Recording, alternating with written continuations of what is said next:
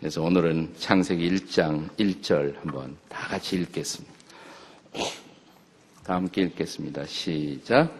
태초에 하나님이 천지를 창조하시니라. 아멘이십니까? 예. 우리 1장 1절과 함께 한 두 구절만 더 읽겠어요. 27절과 28절. 창세기 1장 27절, 28절. 다 같이 시작. 하나님이 자기 형상, 곧 하나님의 형상대로 사람을 창조하시되 남자와 여자를 창조하시고 하나님이 그들에게 복을 주시며 하나님이 그들에게 이르시되 생육하고 번성하여 땅에 충만하라 땅을 정복하라 바다의 물고기와 하늘의 새와 땅에 움직이는 모든 생물을 다스리라 하십니다. 아멘. 하나님이 태초에 만물을 창조하시고 또 만물 가운데 만물의 영장이라고 일컬어지는 인간을 창조하시면서 어떤 기대를 갖고 인간을 창조하셨을까? 네, 오늘 새벽에 잠시 생각을 해보려고 합니다. 어, 저는 하나님에게 세 가지 기대가 있지 않았나 하는 생각을 합니다. 창세기에 창조의 정신에 비추어 본 하나님의 세 가지 기대. 저는 이 세 가지 기대를 이루어야 할 우리의 삶의 창이 세 군데가 있다고 생각해요. 하나는 직업, 또 하나는 우리 인격, 또 하나는 우리의 가정이라고 생각합니다. 우리 창세기 1장을 통해서 우리가 직업적인 목적, 그리고 인격적인 목적, 또 가정적인 목적, 예, 이세 가지를 한번 생각해 보려고 합니다. 하나님 인생을 창조하시면서 어, 우리의 직업을 통해서 기대하는 것. 우리가 직업을 가리켜서 보통 어, vocation이다 이렇게 말합니다. vocation. 이 vocation이라는 말은 라틴어의 vocatio라는 말에서부터 나왔습니다. 에, 근데 그 뜻이 본래 부르심이라는 뜻이에요. 어, 직업은 부르심, 소명이라는 뜻입니다. 우리가 직업을 통해서 어떤 하늘의 부르심, 나를 불러 이 일 시키려고 하나님이 나를 만드셨는데 그 일 하도록 살기 위해서 맡겨주신 것. 그것이 바로 직업이라는 것입니다. 직업은 단순히 우리의 생존을 위해서 먹고 살기 위해서만 주어지는 것이 아니라 우리의 일생을 통해서 하늘의 뜻을 이루기 위해서 하나님 우리에게 주신 것이라는 사실입니다. 우리는 그냥 태어난 존재들이 아니에요. 우리가 창세기를 이렇게 일장을 보시면 하나님이 그냥, 그냥 막 세상을 창조한 것이 아니다라는 것을 우리가 알 수가 있죠. 자, 여세 동안 하나님이 만물을 창조하셨습니다. 첫째 날 뭘 지으셨습니까? 혹시 창세기 1장이라는 거 읽어보셨습니까? 네. 첫째 날 뭐예요? 빛을 지으시고. 둘째 날 궁창 위의 물과 아래 물, 쉽게 말하면 하늘과 바다. 또 세 번째 날, 그거 봐요. 대답이 잘 안 나오잖아요. 세 번째 날 뭘 지으셨어요? 땅, 땅을 지으셨어요. 네 번째 날 해와 달과 별. 다섯 번째 날 새와 물고기. 여섯 번째 날 짐승과 사람. 짐승과 사람. 근데 이것을 이 여섯 날을 첫째, 둘째, 셋째, 넷째, 다섯째, 여섯째 이렇게 쓰는 것이 아니라 첫째 날, 둘째 날, 셋째 날, 그 다음에 옆으로 와서 넷째 날, 다섯째 날, 여섯째 날 이렇게 쓰면 첫째 날이 넷째 날하고 짝이 돼요. 매치가 돼요. 둘째 날은 다섯째 날하고, 세 번째 날은 여섯 번째 날하고 매치가 됩니다. 무슨 말인가? 첫째 날 뭘 지으셨죠? 빛. 넷째 날은 먼저 빛을 지어 놓으시고 빛을 사용할 해와 달과 별을 지으시고 둘째 날이 뭐예요? 하늘과 바다, 하늘과 바다를 지으시고, 어, 그 다음에, 예,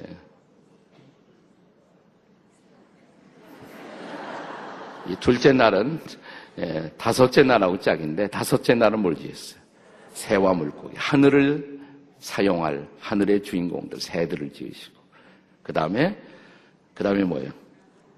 예, 바다를 사용할 물고기들을 지으셨단 말이에요. 바다의 중동인 물고기를 지으셨다. 세 번째 날 뭘 지으셨다 그랬어요. 땅을 지으셨어요. 땅이라는 무대를 먼저 지으시고 여섯째 날 이 땅의 무대를 사용할 주인공들인 뭐예요? 짐승들 그리고 사람을 만드셨다는 것입니다. 그냥 막 지은 게 아니다 이 말이죠. 계획이 있었다. 계획. 하나님에게 계획이 있었어요.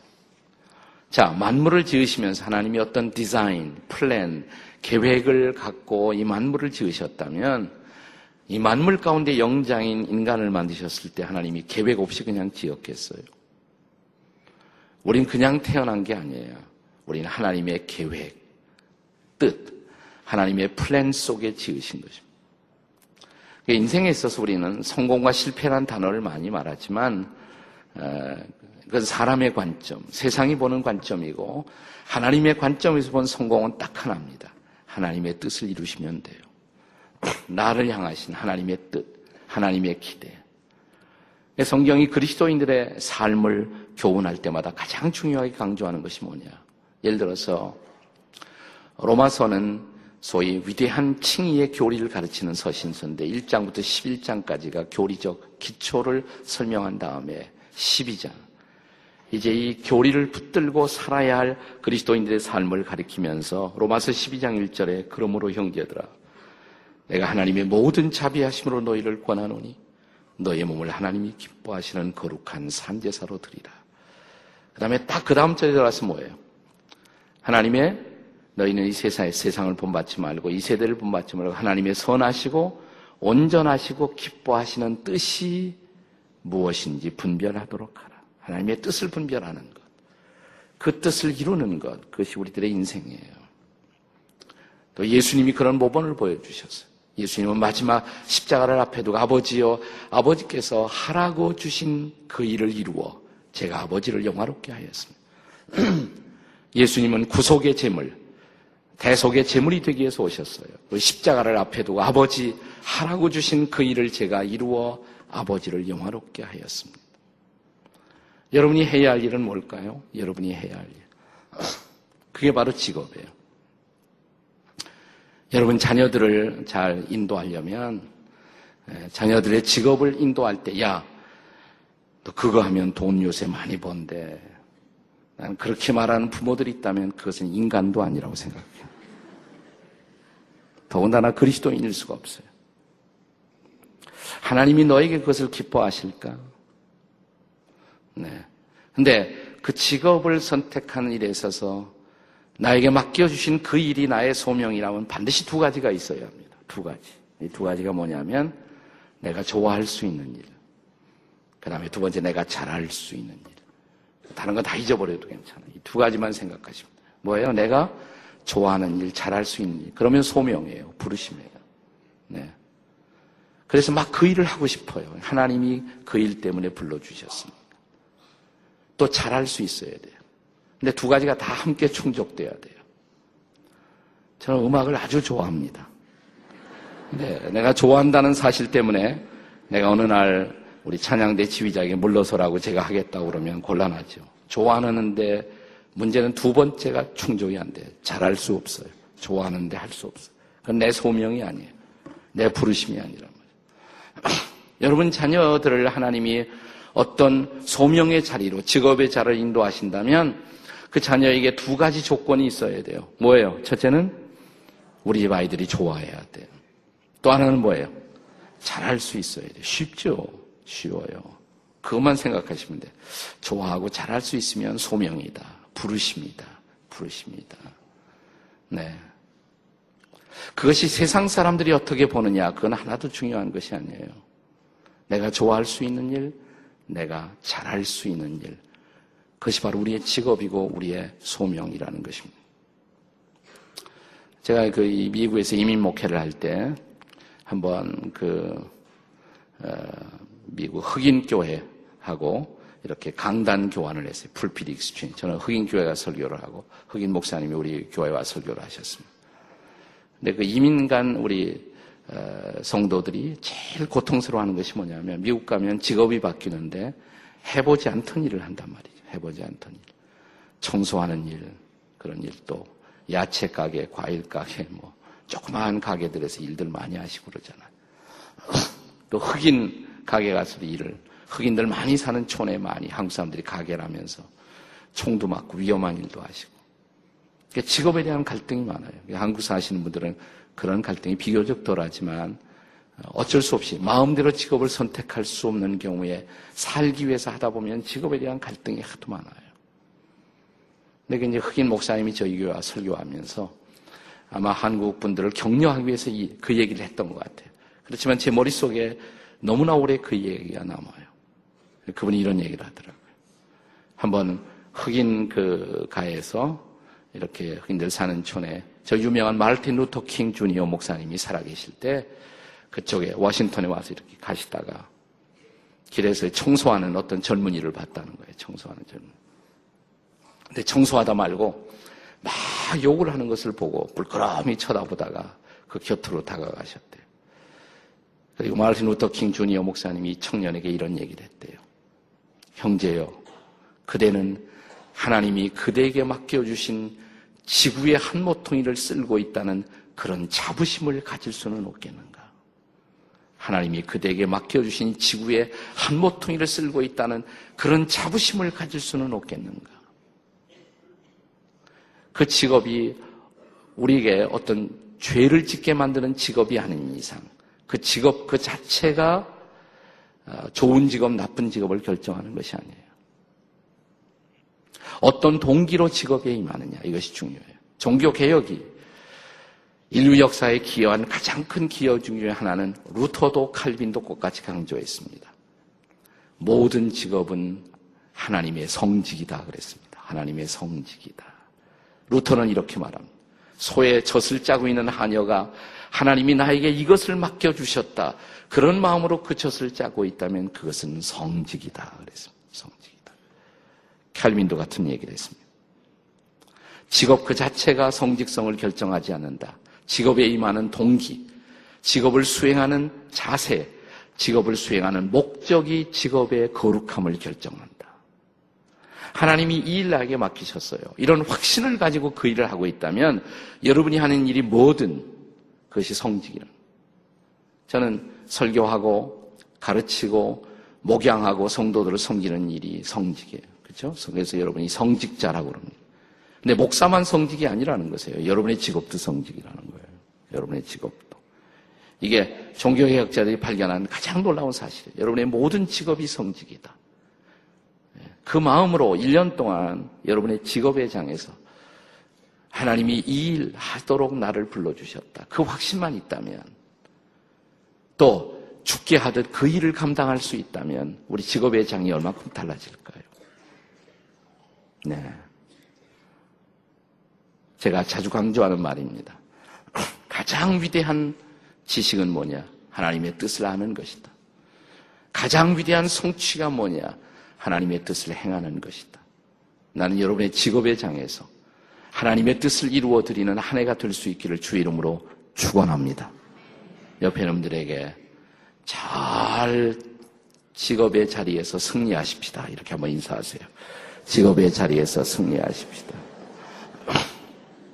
우리 젊은이들 직업이 없는 사람들은 기도할 때 그냥 하나님의 뜻을 이루는 그곳으로 보내주세요. 그것이 어떤 곳이든 하나님의 뜻을 제가 이룰 수 있는 그곳, 또 제가 정말 의미를 느낄 수 있는 직업, 보람을 느낄 수 있는 곳, 하나님 그 직업으로 인도해 주십시오. 나는 한 해 동안 여러분의 일터에서 하나님의 뜻이 이루어지고 여러분의 직업의 장에서 하나님이 함께하는 모습들을 볼 수 있기를 소원합니다. 여러분의 직업은 성직이십니다. 믿으십니까? 옆에 분들에게 당신은 성직자이십니다. 한번 해보세요.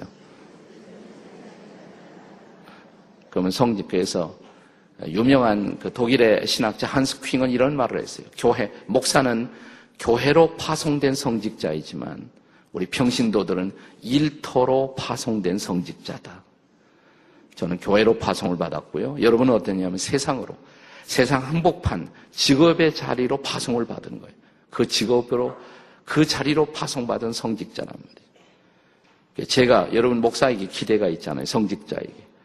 그런 기대를 갖고 직업의 장에 임한다면 여러분 직업 속에서 일터에서 하나님의 뜻이 이루어지는 한 해가 될 줄로 믿습니다. 이게 직업적인 목적. 창세기가 보여주는 일장이 보여주는 또 하나의 목적은 인격적인 목적입니다. 인격적인 목적. 다시 한번 1장 27절을 같이 읽겠습니다. 1장 27절 시작. 하나님이 자기 형상 곧 하나님의 형상대로 사람을 창조하시되 남자와 여자를 창조하시고 하나님이 뭘 따라서 인간을 창조하셨어요? 하나님을 닮은 존재로. 우리 창세기 1장 쭉 보시면 되풀이되는 단어 중에 하나가 그 종류대로 종류대로 지으셨다. 무슨 말이에요? 개는 개같이, 소는 소같이, 말은 말같이, 양은 양같이. 근데 인간은 인간같이가 아니에요. 인간은 누구처럼? 하나님처럼. 인간이 다른 모든 피조물과 구별되는 독특성, 하나님을 닮았다는 것입니다. 그래서 우리 인생의 평생에 존재하는 이유 중에 하나는 하나님을 닮은 존재임을 드러내야 돼요. 하나님을 닮은 존재. 하나님을 닮았다는 것이 무슨 뜻이에요? 하나님이 외적인 육체적 형상이 있다는 것이 아니죠. 성경은 하나님은 영이시다 이렇게 말합니다. God is spirit. 하나님은 영이시다. 육체가 없어요. 그러나 하나님에게 인격적인 특성들이 있어요. 인격적인 특성. 하나님은 알고 계세요. 하나님은 느끼세요. 또 하나님은 판단하세요. 지정의가 있는 인격적 존재세요. 예를 들어서 하나님의 신학에서는 하나님의 속성이라고 말하는데 하나님의 특성 가운데 여러 가지들이 있죠. 예를 들어서 하나님이 이렇게 말씀하십니다. 나는 거룩하다. 근데 자신만 거룩한 데서 끝나는 것이 아니에요. 내가 거룩하니 나의 자녀들인 너희들도 뭐예요? 거룩하라. 그 말을 다시 바꾸면 무슨 말이에요? 나 닮아라 이 말이죠. 나 닮아라. 네. 우리가 새로운 사람이 된다. 새 사람이 된다. 뭐예요? 에베소서에 보면 너희가 옛사람을 벗어버리고 새 사람을 입었으니 새 사람을 입었으니 그 새 사람이 뭐냐? 하나님의 참되시고 하나님의 참되시고 거룩하심을 본받아라. 네. 그 하나님을 닮아가는 것이 새로운 사람의 특성이란 말이죠. 하나님의 인격적 형상. 하나님은 사랑이십니다. 그래서 우리를 사랑할 수 있는 존재로 지어 주셨어요. 우리가 사랑하기 어려운 사람을 용서하고 사랑할 때 하나님을 닮는 것이죠. 하나님을 닮아요. 우리가 자식을 키우면서 느끼는 가장 신기한 사실은 뭐라고 생각하십니까? 이 자식들이 나 닮은 게 너무 신기해요. 자식이 나 닮은 것도 신기한데 손자가 나 닮은 건 더 신기해. 그래서 요즘 저는 그걸 밤낮 묵상합니다. 손자를 주야로 묵상해요. 예. 자식은 기르느라고 정신없어서 모르겠는데 한 달이 건너서 이렇게 지그시 보니까 너무너무 신기해. 너무 신기해. 네. 네, 우리 자식이 부모를 닮는 거 당연한 일이죠. 그런데 여러분, 우리 인간의 진정한 삶의 근원이신 하나님의 인격을 닮아간다는 거.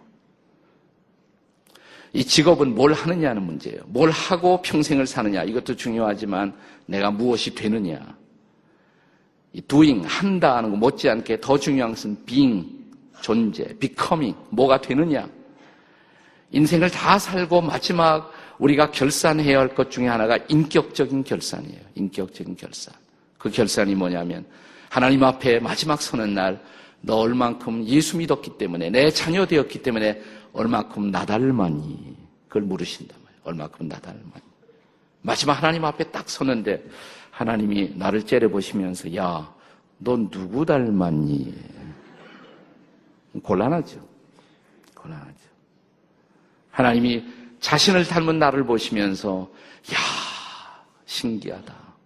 진짜 너 내 자녀로구나. 하나님 그거 보고 싶어 하신다.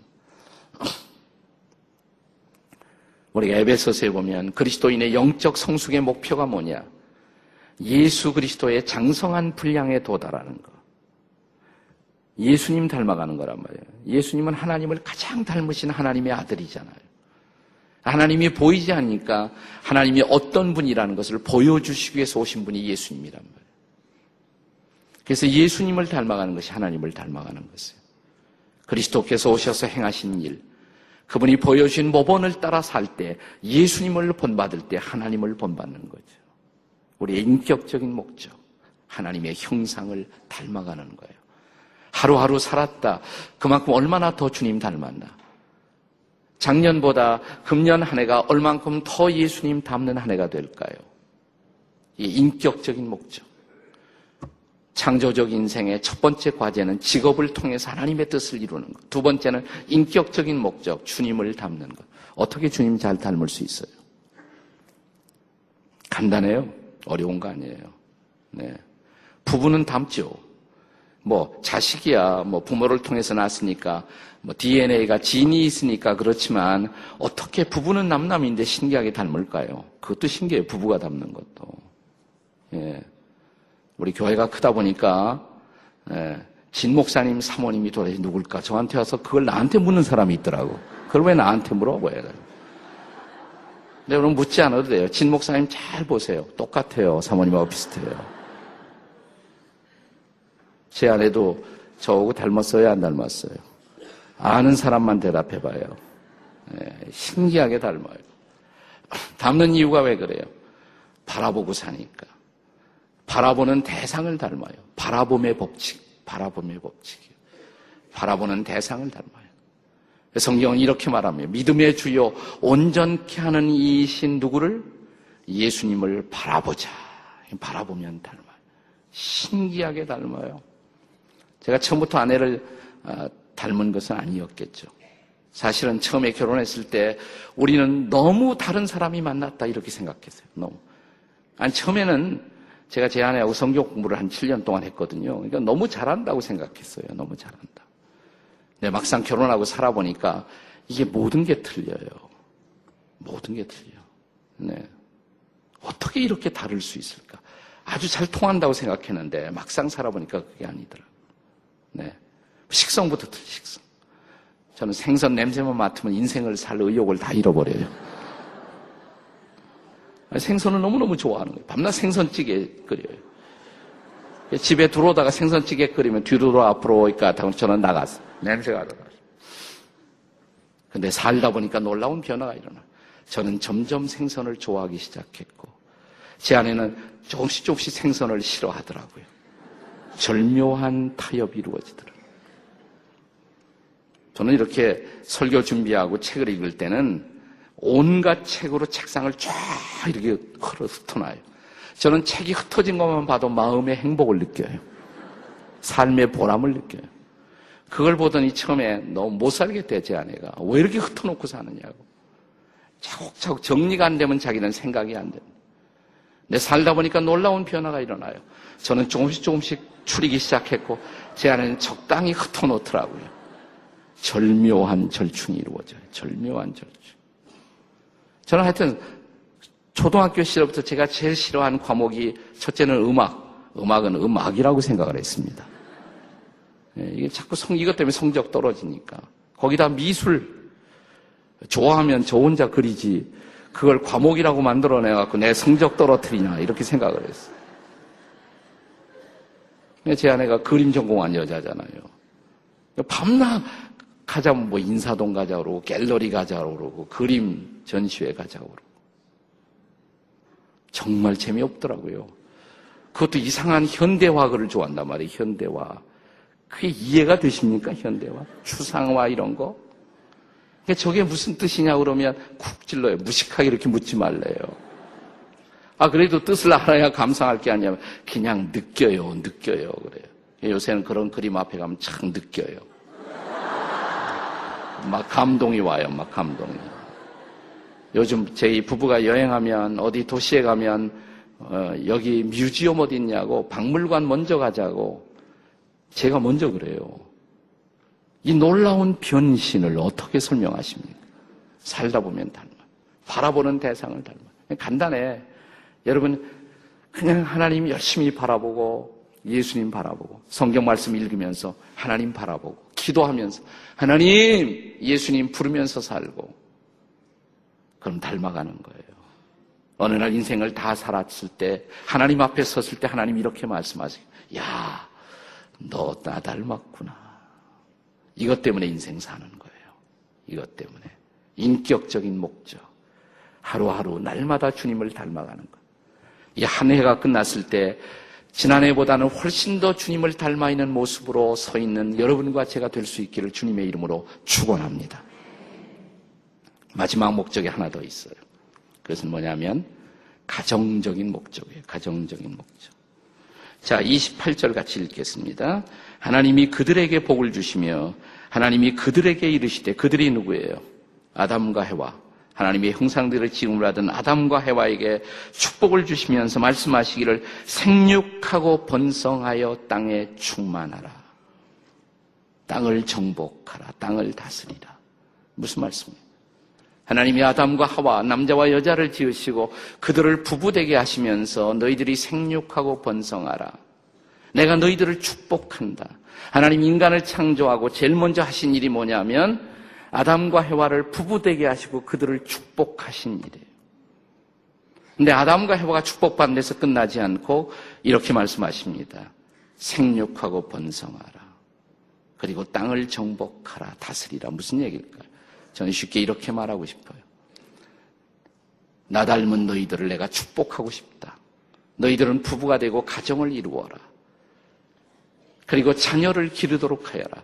그런데 너희들만 축복을 받아 누리는 것이 아니라 그 축복을 너희들의 자녀들 다음 세대까지 그 축복을 패스하여라. 축복이 이어지도록 다음 세대까지 축복이 이어지도록.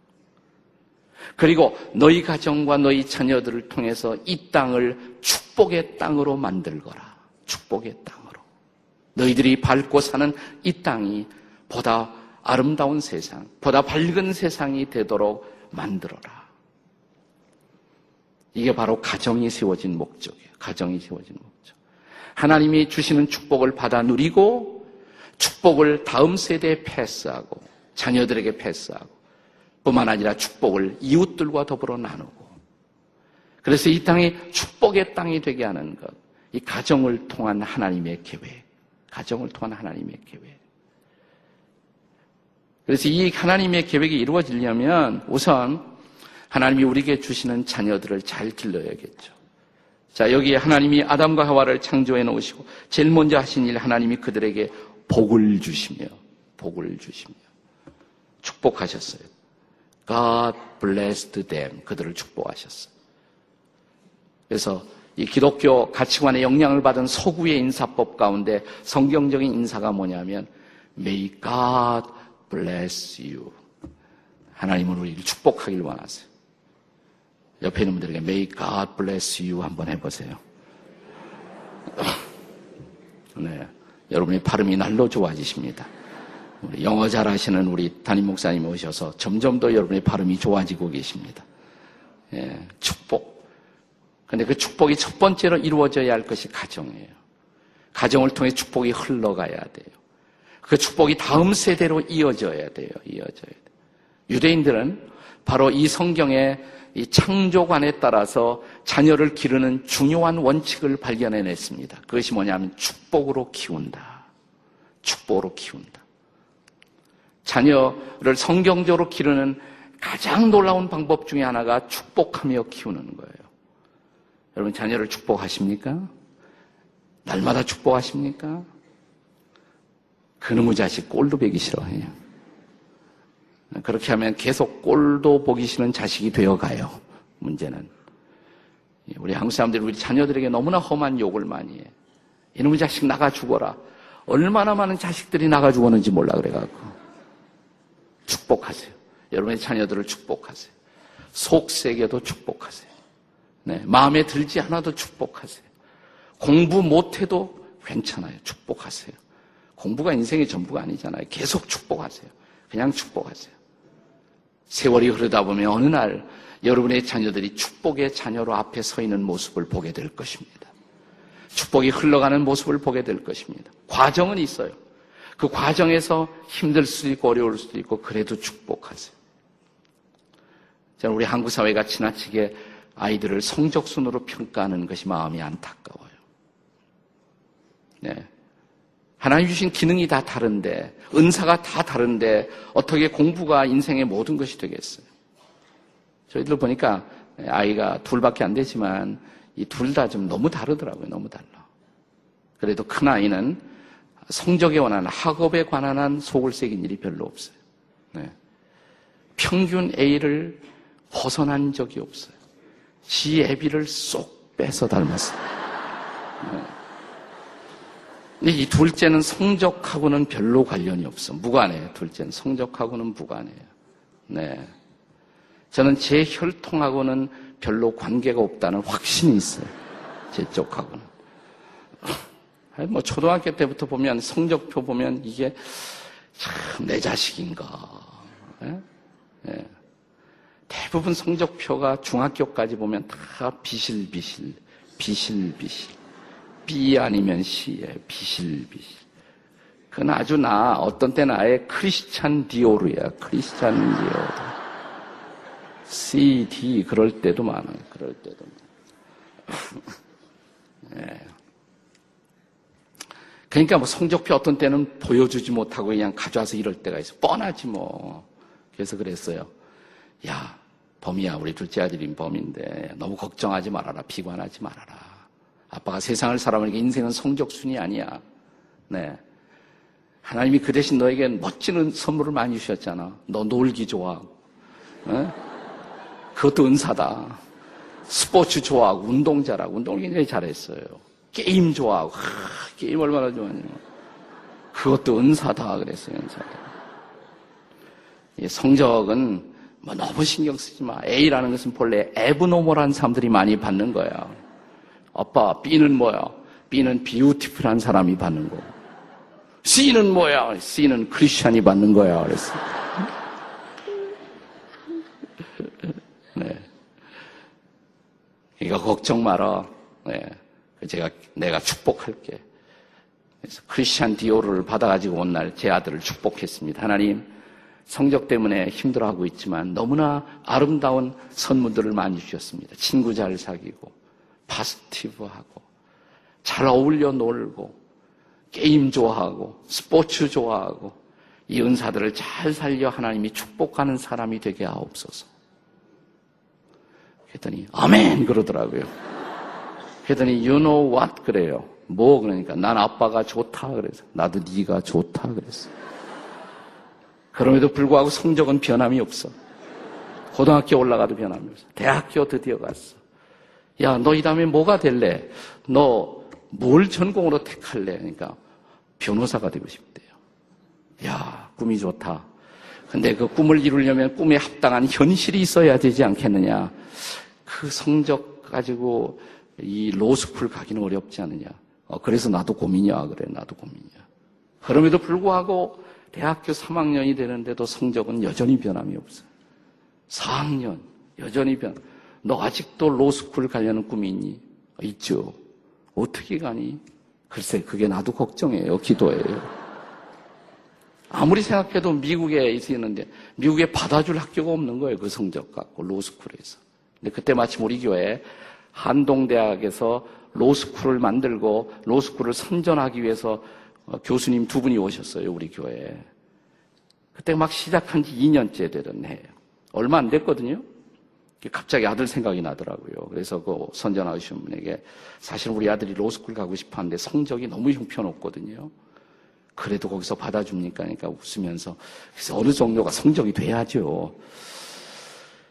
근데 사실 제 아이들이 둘째 아이가 성적이 그렇게 별로 좋지 않은데 그러니까 일단 주시면 한번 저희가 검토를 해보죠.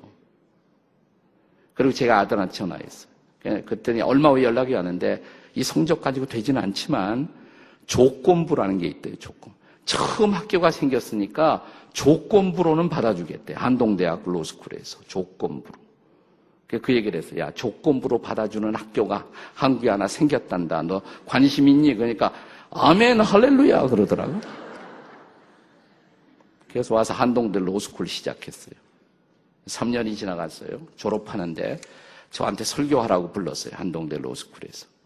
졸업식 설교하러 갔어요. 영어, 그 영어로 하는 학교니까 영어로 그냥 억지로 설교 준비해 갖고 가서 제가 이제 졸업식 설교를 하고 설교가 딱 끝났어요. 수상식을 시작하는데 수마 쿰라우디 그러니까 최고 최우수 수석 1등 하는데 벤자민 범리 하고 부르더라고요. 내가 잘못 들었나? 근데 저 뒤에서 갑자기 일어나더니 할렐루야 아멘 그러더니 나오더라고 저희 아이가. 너무너무 놀랐어요 제가. 나중에 물어봤어요. 너 이런 거 왜 나한테 얘기 안 했니? 그러니까 자기도 몰랐대. 근데 사실 한동대 로스쿨 온 후에 진짜 열심히 공부를 했어요. 공부 안 하던 아이가 정말 열심히 하는. 그래서 어떻게 열심히 하냐니까 내가 너무너무 놀아갖고 노는 게 지겨워서 이제 공부 안 돼요. 그래서 열심히 했어요. 근데 한 번도 1등 한 적이 없어요. 항상 2등이에요. 항상 2등을 했어요. 근데 1등 하는 애들이 1등 했다, 뭐 떨어졌다, 중구난방에 나중에 합산을 해보니까 자기가 1등이 됐대요.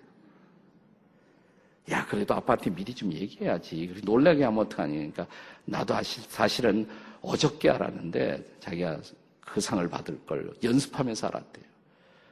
근데 전화 안 한 이유가 있대. 왜 그러니까 아빠가 항상 나를 믿어주고 축복했는데 나도 아빠에게 인생에서 처음으로 선물을 한번 주고 싶었다고. 제가 얼마나 기뻤겠어요. 그래서 이제 로이어 시험 합격하고 율촌이라는 데서 로펌에서 일하다가 3년 일하고 지금 어떤 데서 일하냐면 EA라는 Electric Arts라는 그 월드컵 피파 스포츠 게임 전문 회사로 갔어요. 그리고 게임 전문 변호사가 됐어요. 게임 전문 변호사. 예. 제가 게임 하는 것을 축복했더니 게임 전문 변호사가 됐어요. 할렐루야. 예. 여러분 자식들 핍박하지 말아요. 공부 못한다고. 제가 제 아들 자랑하려고 하는 소리가 아니에요. 네. 그래도 축복하세요. 다 같이 그래도 축복하자. 미워도 축복하자. 조건 없이 축복하자. 축복의 사람이 될 것입니다. 아멘이십니까? 할렐루야. 기도하시겠습니다.